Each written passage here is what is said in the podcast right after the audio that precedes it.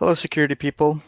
Welcome to Breaking Into Cybersecurity. Uh, Renee's not with us this week, so it's just me and Eric going through his journey. Um, so let's just jump right in. Eric, tell us a little bit about yourself. You're muted.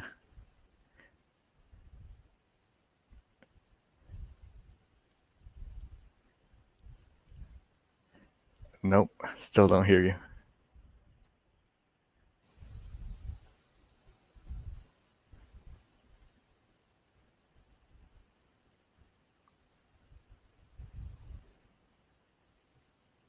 Nope. Hmm.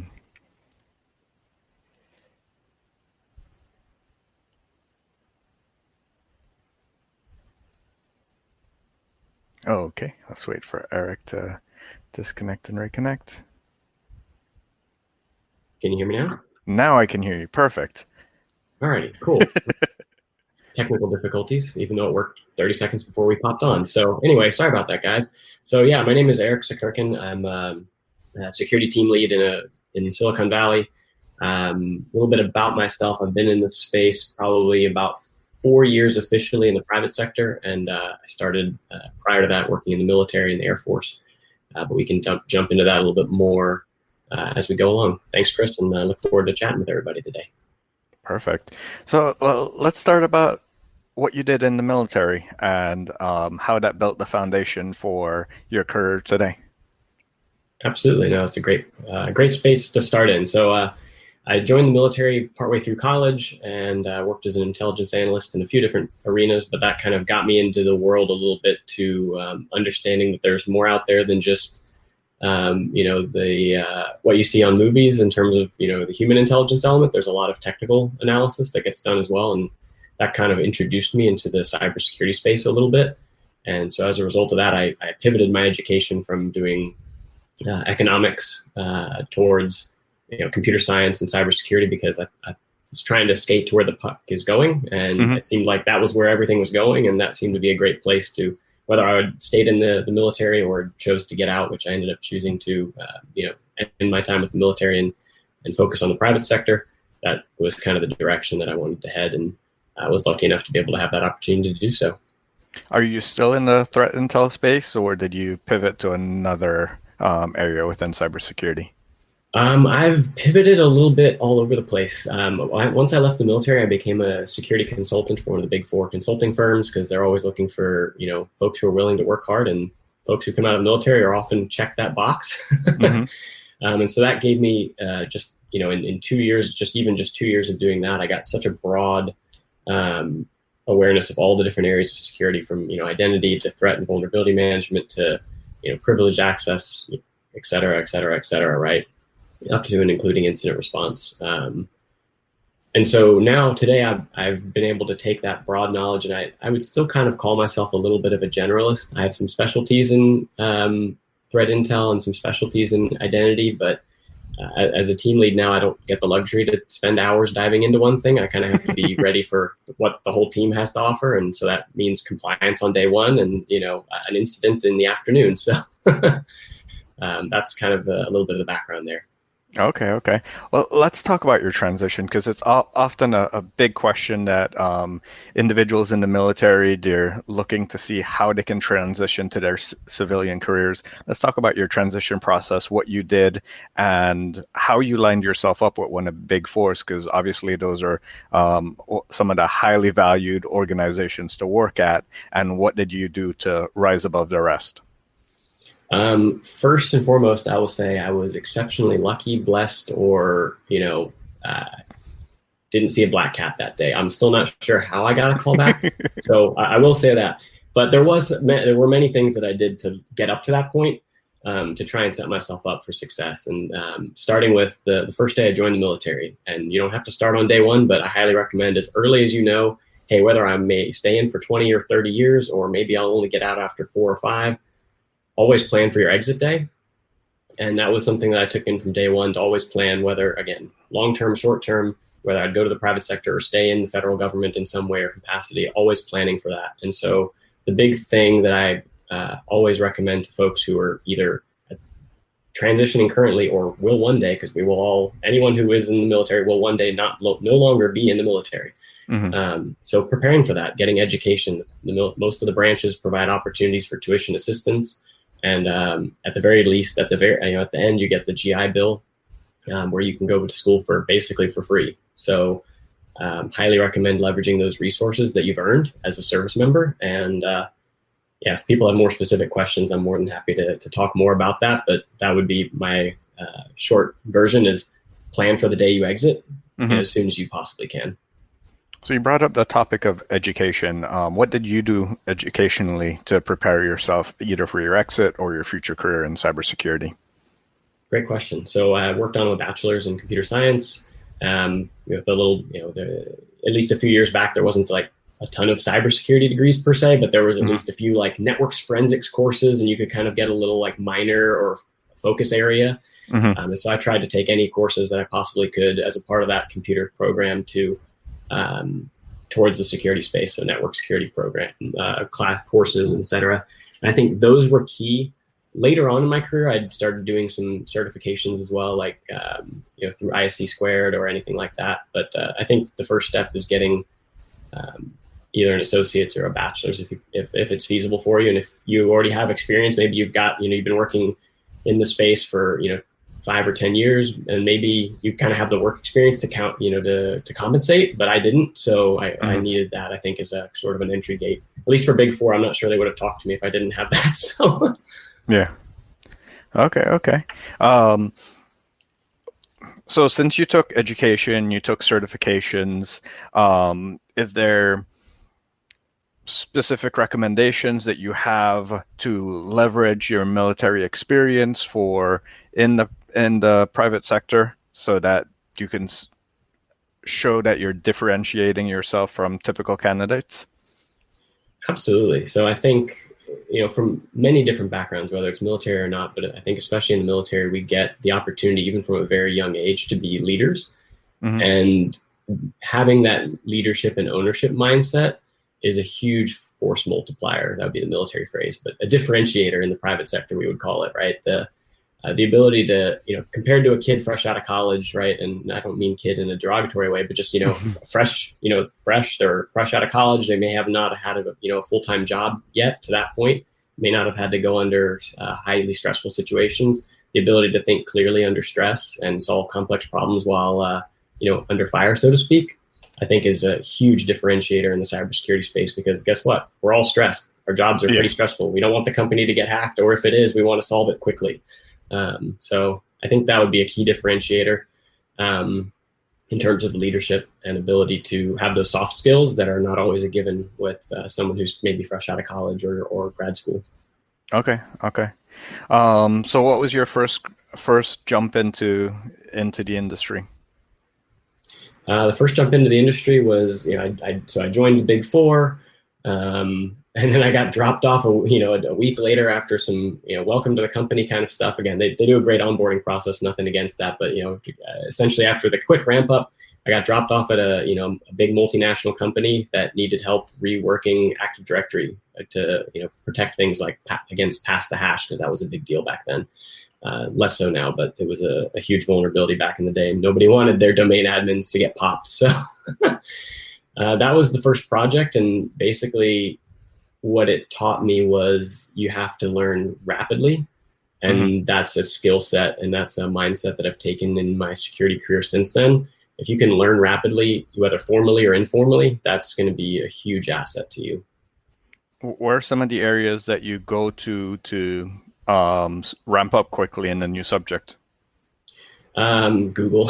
uh but no, more specifically, Cybrary has some great resources, you know. Okay. uh, I would promise I'm not sponsored by them, but I've used them for certifications and some other things. That it's just a great resource that's totally available for us.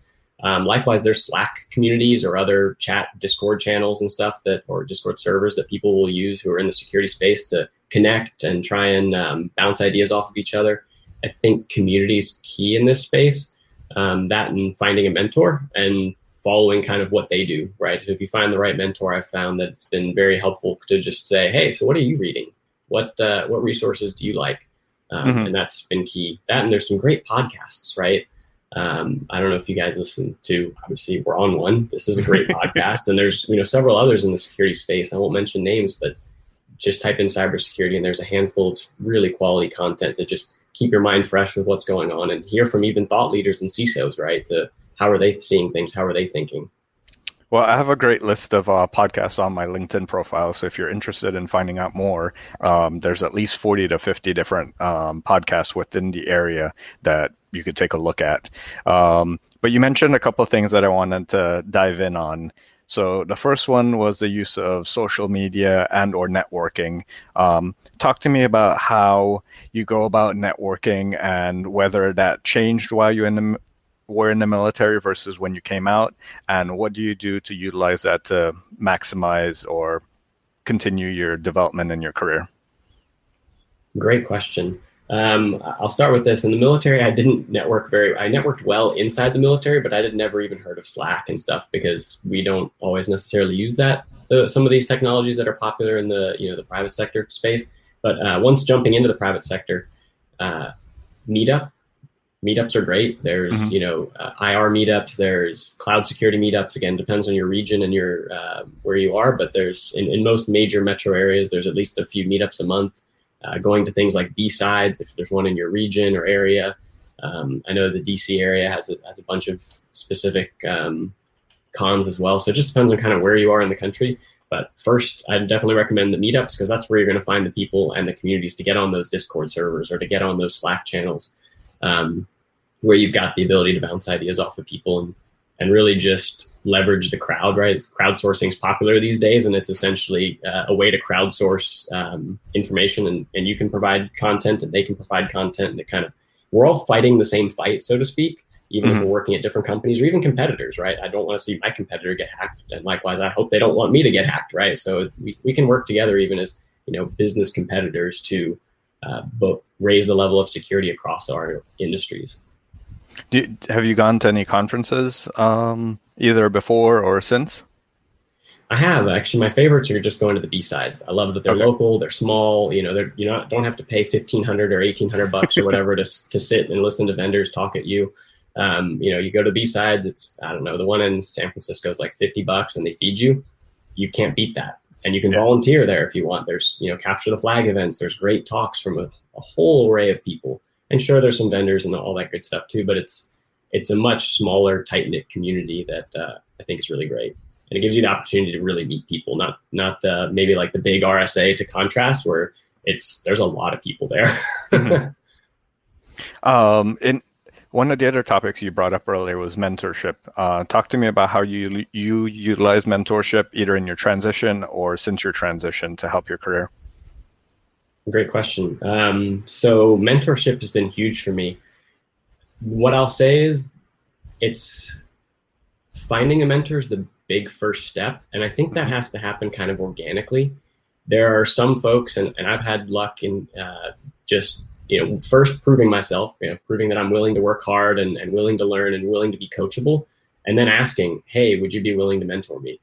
I know that's like a big, scary question, but at least you know up front, and if the answer is no, you're no you're no worse off than you were five minutes beforehand, right? So again, I think proving yourself with hard work and being coachable is first, because that opens the door for the mentor to see, hey, there's potential in this person.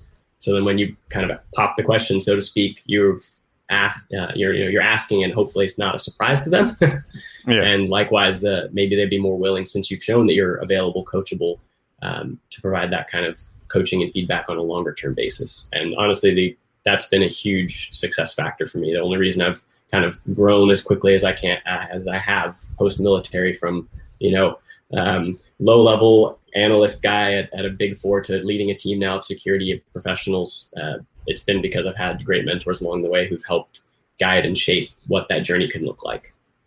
Has it been the same mentor or set of mentors, or as you progress in your career, you've evolved to different mentors for different use cases or different situations within your life? It's some of both. So what I'll say is there's what I'll call seasonal mentors, and then there's long-term mentors. So a seasonal mentor might be, hey, I'm working on a specific project. I need some mentorship from someone who's got a specific skill set that maybe I don't have, or maybe my team doesn't have. And you may have a mentor-mentee relationship for several months. Mm-hmm. um, but then there's longer term ones. And so I've definitely had some of those short term ones where it was a, a niche need for a period of time. They needed something, I needed something, it worked out. Uh, but definitely the, uh, I've had the longer term one, and one in particular who's helped kind of guide and shape my career in such a way that, you know, I've said, hey, this is where I want to go. And then he's helped me uh, organize what do those steps look like to get there, because he's already been there and I haven't yet, right? So it, it, that's kind of the key part is uh, you don't have to ride, drive with blinders on. Yeah, definitely, definitely. Um, actually, I have a question that, that popped back up in my mind from your, your transition period that I, I wanted mm-hmm. to dive back into. You mentioned that you were lucky in getting that callback, but um, talk to us about like what ramped up to that callback. How many companies did you apply at? Um, what was your luck there? Um, g- give us the dirty details. Um, so I, because I got to choose when I, you know, when I got out of the military, I knew when my contract was coming to an end. I started, I think, six months out um, submitting resumes, and this was a, this was, you know, after the recovery from like the two thousand eight, two thousand nine crash, and we were, we were on the upswing again, but it wasn't quite today where, you know, quote full employment, as at least that's what the Fed calls it. um, and I, I mean, I literally was applying to everything. I even gave up and at some point was uh, applying to help desk positions or literally anything in the tech, in the I T org. I didn't care if it was security because, you know, once I got out of the military, that was that was it, right? No more money. So it was either that or work at, uh, you know, work at a Starbucks or something. So, mm-hmm. um, and then finally, I just did one more mass blast of probably eighty or a hundred, um, you know, applications one weekend. And yeah, I did the whole word map thing to make sure that as many words as possible would match between the, you know, job posting and my resume and all that good stuff. But finally I got a call back, and it was honestly, it was the only call I ever got back. So one out wow. of, yeah, several hundred. So it, persistence pays off. And I will definitely say that uh, being the hardest worker is probably worth more than maybe being the smartest one, as long as you still apply some logic. Definitely, definitely. So, yeah, um, perfection is the enemy of progress. Bingo. Oh, man. I, I say that all the time to my team, and they, I think we're all used to it at this point.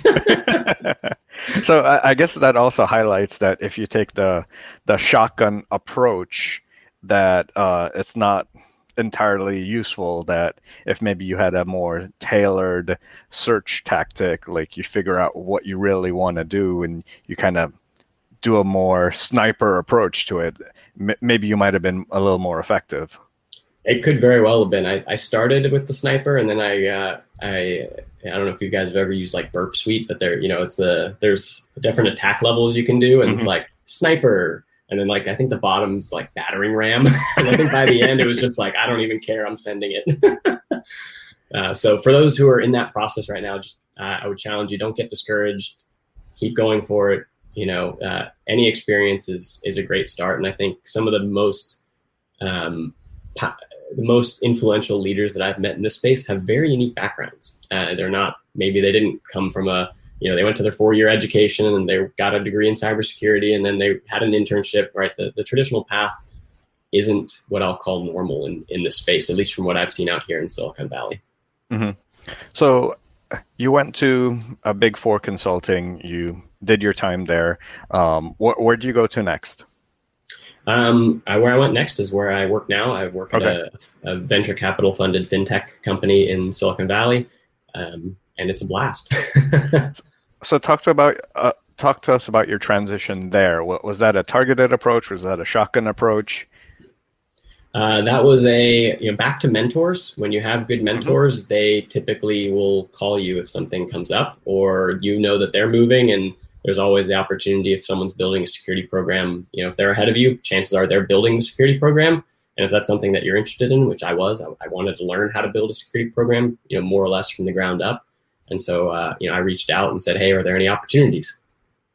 Uh, that, That you saying that just just had goosebumps all over me, um, because it's one of those things that I reiterate, um, like finding your mentor, uh, keeping in touch, because a lot of people will yes. uh, randomly connect to someone on LinkedIn, say hi, but don't have that connection. So it's like a loose connection. Whereas if um, someone could, if you kept in touch, even intermittently, you're still in their life, um, maybe comment on their post or ask them questions, touch base every once in a while, that then it keeps that that connection live, and then they could they can remember you for for that um, when they when they do have that kind of opportunity.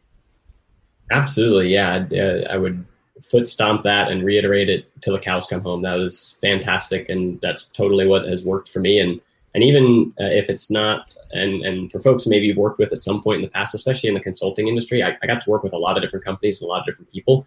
Just having like a little alarm on your calendar that goes off on maybe a bi-monthly or quarterly basis to just reach out to a few folks and say, hey, how hope things are well. How's everything? You know, just those kind of touch points. It, for me, it's more about relationship and less about the quote networking kind of buzz phrase there. But um, maintaining those relationships is going to be key, because I think it works both ways, because sometimes they're looking for something too, right? Yeah, yeah, definitely. And when it comes to keeping things live, what do you do to continue your education, to stay on top of everything? It's ever evolving.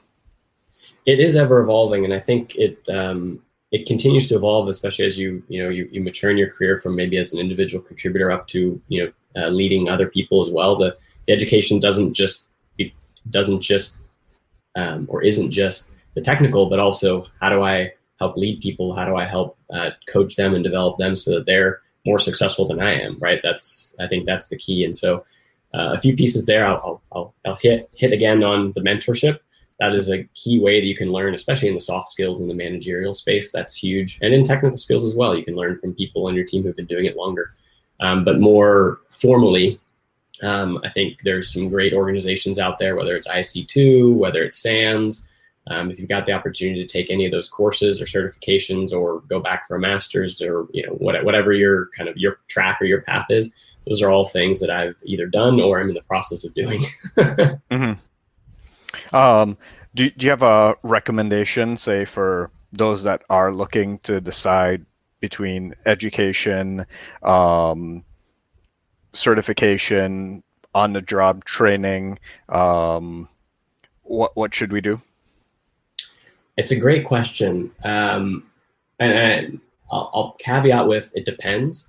Uh, a mentor of mine says that, um, you know, prescription without diagnosis is malpractice. And so without knowing the, the, the details of this person's specific situation, I will say that, you know, generally speaking, let's say you have your four-year degree um, and you're looking to kind of take it to the next level. I think a great next step from there is certifications, whether that's taking a SANS course and getting one of those certifications, or doing C E H, uh, Certified Ethical Hacker, if that's the, the phase you want to go into, or C I S S P, as I think you are, Chris. Mm-hmm. Um, I think there's a lot of great opportunities in certification there. I would say I would do certification probably before I would go back for a master's, if that's where you're at. But um, if maybe you don't even, if you maybe if you don't yet have a bachelor's degree, maybe that would be a good first step. So okay. Kind of say it's a sliding scale. And then when it comes to your, yourself, are you did you get your master's already, or where are you, and what do you want to do next? Yeah, so that's what uh, that's actually my next journey, is I'm looking to start that process, because uh, I think that's probably the next step for me. Again, you know, have the four-year education, it was great, have some certifications, you know, from I C two, and I think those have been valuable. Um, but I think the next step for me is uh, is a master's degree, and that's what I'm in the process of looking into right now. Okay, okay. Um, I'm trying to think. How, you're running a team right now. Um, for those that are looking to get into the leadership space while it's not as technical, um, what recommendations do you have for uh, individuals that might be more on the people side than the technology side? I think I would say make sure you have at least a foundation in the technical. Um, I, I, you, I mean, most people would call me probably fairly technical, but compared to my team, I definitely have team members who are more technical than me. Um, and that's okay, but I need to at least be able to understand and speak their language. Mm-hmm. Um, and so I think for folks who maybe are less on the technical side, there's still the opportunity to learn and get a foundation, even if it's not, you know, you're not going to be the one writing these, you know, extraordinary S Q L queries, or, you know, whatever it is. Or, you know, the one actually hacking the web app, right? That, and that's okay, but to be able to understand what the terminologies are, like what is a cross-site scripting, what is, how does H T M L work, right? Or how does um, uh, T L S work, right? Some of these uh, underlying technological foundations are helpful. And then to your first question, kind of pivoting, how how do you make the pivot into more of a leadership space? And for me, that's been and I think you may get tired of me saying this, but mentorship helps because yeah. they're a step ahead. Hey, how did you do that? How can I help? How can I move that in that direction? And just having those sort of conversations has been key. So having those managers or supervisors to be able to have those conversations with uh, is uh, pro- it's been critical for me, at least. So your mentors have been helping you with how to have those tough conversations with your stakeholders and your leadership and how to help them develop their career and have those types of conversations. Yes. Yeah. It's, it's, uh, it's almost like a full circle kind of thing, right? So the the mentor says it to you as a coaching moment. And then three weeks later, you find yourself telling that to your team member as a coaching moment. And you're like, oh man, I feel like I've heard this before. Um, so we're approaching the, the the bottom of the hour, and I truly appreciate the time that you've um, provided with us thus far. I'd like to ask one final question, and that's if you had one piece of sage advice that you would give to someone, whether in the military or not, following in your footsteps, what would that be? I would say work smarter and harder. Well, h- how do you do that? And that's the tougher question. That's, that's it depends. Um, what I say smarter as in, you know, if something can be automated, try and figure okay. out how to automate it, right? Work smarter. Working harder isn't just doing the thing that could be automated in a manual fashion. I mean, work harder as in show that you were willing to put in the time and effort. That gets noticed much, much more than being the smartest person on the team. If you're willing to dive in and try something, even if you have no idea what's going on, that willingness to just you know, plow through and try and figure it out and learn from it and fail and fail fast and then recover. That is a huge asset. And so that that's what I kind of mean by work smarter and harder. So would you, you could also summarize that as uh, having eternal curiosity, because A, you, you're curious how you can automate it, and then you're curious on what you could do to solve it. So you're going to just keep hammering at it until you do. Yeah, that's. I should uh, readjust my sage advice to uh, eternal curiosity or perpetual curiosity. Well, there you go. There you go.